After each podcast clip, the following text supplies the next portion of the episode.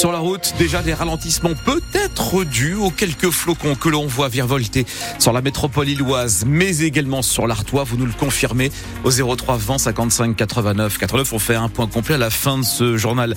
Précipitation euh, aujourd'hui, hein, attention Thomas. Hein. Oui, effectivement, mélange de pluie et de neige mêlée. Vous avez cité la métropole lilloise, mais c'est également euh, possible ce matin euh, dans l'Avenois, sur le Cambrésis. Pour cet après-midi, ce sera plutôt la pluie avec la hausse des températures, températures ce moment euh, toujours très froide, même si ça remonte un petit peu, parce que nous n'avons pas de température négative ce matin. Thomas, faut-il oublier la sobriété énergétique et remettre des décorations de Noël euh, un peu partout dans les rues? L'an dernier, certaines communes avaient décidé de laisser leurs guirlandes lumineuses au placard pour faire des économies d'énergie. Alors à trois semaines du réveillon, comment ça se passe dans votre ville, dans votre village, près de Lens, à Los Angeles? Ce débat sur les illuminations de Noël s'est posé il y a quelques années. La position du maire, Geoffrey Maton, c'est oui aux, aux décorations, mais pas partout. On optimise en fait pour faire tout de même des économies. On est passé de 160 73 motifs lumineux à 15. Si on parle d'un point de vue financier, donc en 2012, on dépensait à peu près 27 000 euros. On arrive là sur euh, sur les années à moins de 1500. Aujourd'hui, les gens se rendent compte que bah oui, c'est mieux d'utiliser l'argent public pour des choses vraiment importantes, l'éducation, euh, euh, les centres de loisirs pour les enfants, et donc du coup, il y a une adhésion qui est un petit peu plus forte, ce qui veut pas dire que les gens des fois regrettent pas qu'il y ait un peu plus de lumière dans la ville au moment de Noël. Donc aujourd'hui, on a en fait une centralité lumineuse qui est autour de la place de la mairie euh, mais du coup, ça veut dire qu'il n'y en a pas dans tous les quartiers de la ville. Il y a des choses aussi qui peuvent contribuer autrement que juste consommer des illuminations dont les gens profitent en fait très très peu parce que la réalité, c'est que les gens euh, sur cette période hivernale, ben ils, bossent. Les lumières restent souvent allumées et très peu de gens en fait en profitent réellement longtemps. Quoi. Tous les matins, on se lève pas avec un collectif qui euh, se plaint de pas avoir d'illumination.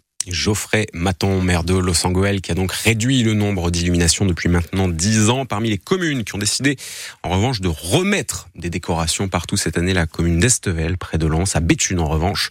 Noël se fera encore cette année sans décoration lumineuse pour faire des économies. Alors, Noël avec ou sans décoration de Noël dans les rues, justement, on en parle ensemble au 03 20 55 89 89 dans 10 minutes. Thomas, à Roubaix, la justice autorise la police municipale à utiliser son logiciel de vidéosurveillance système qui répond au nom de BriefCam, logiciel qui comporte une fonction reconnaissance faciale des associations dont la Ligue des droits de l'homme s'en sont émues, mais le tribunal administratif de Lille a rejeté leur requête. La ville de Roubaix euh, s'est défendue dans ce dossier en expliquant que la police n'utilisait pas la reconnaissance faciale. Le logiciel sert uniquement sur réquisition judiciaire à identifier les plaques d'immatriculation. Près de Béthune, trois personnes légèrement blessées dans un accident, une voiture qui a terminé dans le fossé vers 18h hier à Fétubert.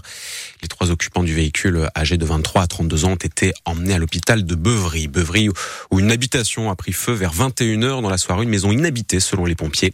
Personne n'a été blessé, le feu a été éteint au moyen de trois lances à incendie. 7h03 sur France Bleu Nord, elle sera en direct avec nous à 8h moins le quart. Marine Le Pen est l'invitée ce matin du 6-9 de France Bleu Nord. Hier matin, le président du Rassemblement National, Jordan Bardella, a dénoncé après l'attaque terroriste de samedi soir à Paris près de la Tour Eiffel la faiblesse, selon lui, du gouvernement. Nous demanderons à Marine Le Pen, députée du Pas-de-Calais, ce qu'elle en pense. Cet attentat a coûté la vie à un touriste et a fait deux blessés. En conférence de presse, le procureur national antiterroriste a dressé hier soir le, profil du suspect. Que peut-on dire sur cet homme qui était toujours hier soir en garde à vue, Luc Chemla?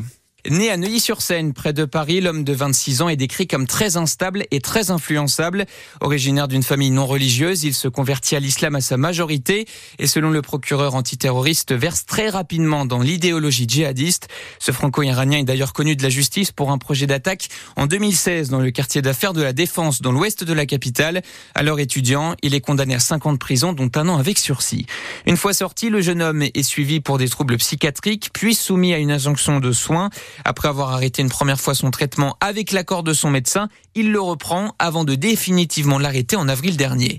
Inquiète, sa mère avait contacté la police fin octobre et alerté sur le comportement de son fils qui, selon ses mots, se refermait sur lui-même. Mais rien ne pouvait déclencher de nouvelles poursuites pénales selon le procureur antiterroriste. Et autre information donc, qui fait réagir ce matin, le suspect a été suivi pour troubles psychiatriques. Alors y a-t-il eu dysfonctionnement dans ce suivi? Sur TF1 hier soir Gérald Darmanin a dit qu'il souhaitait faire évoluer les règles concernant les obligations de soins. Le ministre de l'Intérieur veut que ces injonctions puisse être demandé directement par les autorités et pas uniquement dans le cadre d'une procédure judiciaire. Vous avez l'interview euh, du ministre de l'Intérieur hier soir sur TF1 résumé sur notre site francebleu.fr. Après la neige qui est tombée sur la région hier matin, qui continue aussi de tomber euh, par endroits euh, ce matin, neige mêlée de pluie. Attention au verglas sur les routes. Nous avons entendu à 6h30 tout à l'heure le sous-préfet de Valenciennes qui appelle à la prudence face au risque d'accident. Les préfectures qui vous invitent d'ailleurs, si possible, à reporter ce matin vos déplacements Bon, point complet dans, dans 3 minutes hein, sur les conditions de circulation. Thomas, 7h05. En football, Lille est toujours ce matin quatrième du classement de Ligue 1 à un petit point derrière Monaco. Hein. Le LOSC qui s'est offert hier euh, au stade Pierre-Mauroy un douzième match sans défaite, toute compétition confondue. Une victoire, en l'occurrence 2-0 face à Metz. Les buts lillois sont signés Youssouf Yazidche et Jonathan David en fin de première mi-temps. Mais l'homme du match, c'est bien le gardien Lucas Chevalier qui a arrêté deux pénalties messins. Sylvain Charlet et ses invités reviendront sur ce match, bien sûr, ce soir dans Tribune Nord à partir de 18h. Retour également sur la victoire de Lens samedi 3-2 face à Lyon, ainsi que sur les matchs de Ligue 2. En clôture hier soir de cette 14e journée de Ligue 1, de Ligue 1 c'est Marseille qui s'est imposé 2 buts à 0 face à Rennes. Coincée entre deux portions d'autoroute, elle prend forme petit à petit depuis maintenant trois ans. La mini-forêt de la butte du Diplodocus. C'est poétique dit comme ça. Tout ce week-end, une trentaine de bénévoles se sont affairés sur cette fameuse butte qui est située sur le périphérique là où l'autoroute A1 croise l'A25 au sud de la métropole. Pendant deux jours, des arbres ont été plantés pour cette opération qui se fait en partenariat avec la ville et la DIR. Des arbres plantés côte à côte, tous les 3 mètres carrés. Voilà la méthode qui est observée, cela a son importance. Thibaut Garin est membre de l'association La Racine Collectif à l'origine de cette opération. Le principe, c'est de planter de manière dense pour euh, favoriser la coopération entre les arbres et une sorte de compétition vertueuse qui va amener à avoir euh, une forêt mature euh, beaucoup plus rapidement. On va avoir des arbres au bout d'une dizaine d'années, ça va être déjà assez monumental. Ce qui nous intéresse surtout, c'est l'espace que ça représente, qui est réensauvagé, revégétalisé. Et là, on est sur, un site qui fait plus de 2 hectares. Donc c'est ça qui est très intéressant aussi. C'est que c'est 2 hectares qui vont permettre d'accueillir de la biodiversité. Et ça, c'est précieux. Peu importe le nombre d'arbres, parce qu'on a aussi un format de plantation qui nous amène à planter beaucoup beaucoup d'arbres puisqu'on plante très densément 3 arbres au mètre carré. Là, c'est 2 hectares. C'est Moi, c'est le chiffre qui me parle le plus.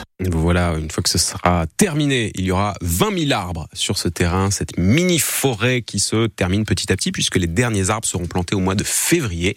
Et ensuite, il faudra juste attendre que ça pousse.